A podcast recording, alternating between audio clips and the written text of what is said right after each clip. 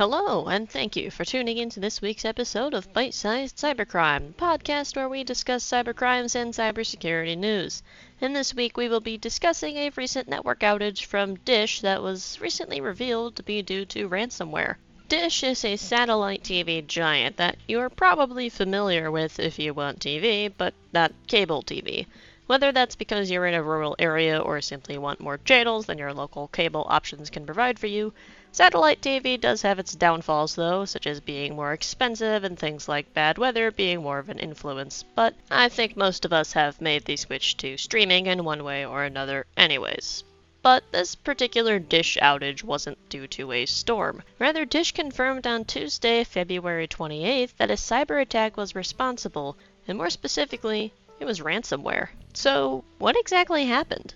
On February 23, 2023, Dish announced some issues with their IT services, such as internal communications, customer support call centers, internet sites, and some services on their website and app became unavailable.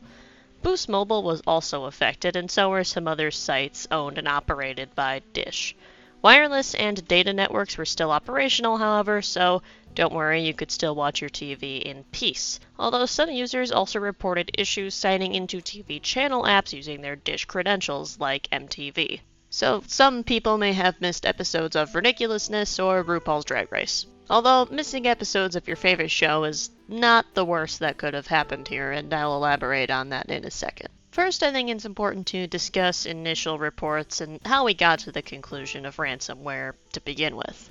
In an initial internal email published by The Verge, it was suggested that there was actually a VPN issue. A VPN is a virtual private network, which basically creates a tunnel to something like your work network from your home network, so you can connect to it remotely and usually very securely. However, on February 25th, Bleeping Computer released a report that contained word from an employee at Dish that black icons began to appear on their desktop, which is believed to be from ransomware as this can't happen after files are encrypted by the ransomware since they're not really viewable.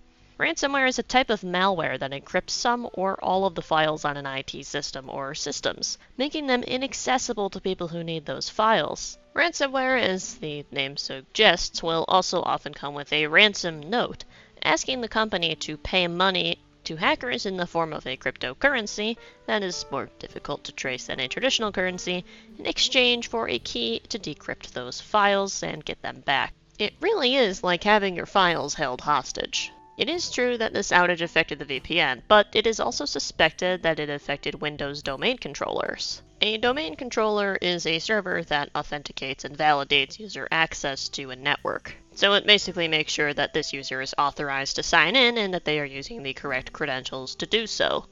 And, well, that meant people couldn't sign in. This meant that for multiple days, people couldn't even log in to work.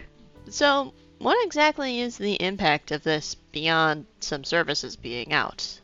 That isn't fully realized yet. Dish confirmed that some data was stolen from compromised systems, and this potentially contains personal information, but it has not yet been confirmed whether this information would be from customers, employees, or even both. Dish claimed that further investigation was needed before they could determine this, so just take from that what you will, I guess. Unfortunately, according to a different article from Bleeping Computer, Dish employees also have been kept in the dark regarding what exactly is going on. External experts have been hired to investigate, but beyond that, there is little else we know as of the date of this recording, which is March 4th, 2023. Dish has not named a source for the ransomware attack, and no ransomware groups have claimed responsibility as of yet, but some sources informed Bleeping Computer that it was a ransomware group called Black Basta, Yes, that's what it's called, I'm sorry. A relatively new group that uses double extortion tactics. Most ransomware advice is to not pay the ransom and to restore from your latest external backup. However, double extortion is a way to try to force companies to pay up. Instead of simply locking off access to the data forever, double extortion is the group threatening to release the data publicly if the ransom is not paid, which raises the stakes. Losing your data forever is already a pretty bad situation to be in. But Having things like personally identifiable information, information on your internal IT systems, or even trade secrets leaked to the public can be devastating both financially and for your reputation. This adds up with the conclusion that potentially personally identifiable information was accessed by the group along with being encrypted. This information has not yet been independently confirmed, however, so who knows. Clearly, there is more information to come on this case, so I advise you keep up with the news on it as more is released, especially if you are a Dish customer. So, even though we don't know much, is there anything you can do about this? Well, there's not a lot you can do, but what you can do is stay vigilant. If you're a customer of Dish, you can keep checking up on the news and their website to see if any other information is released. Keep a close eye on your bank accounts for any unauthorized transactions, of course.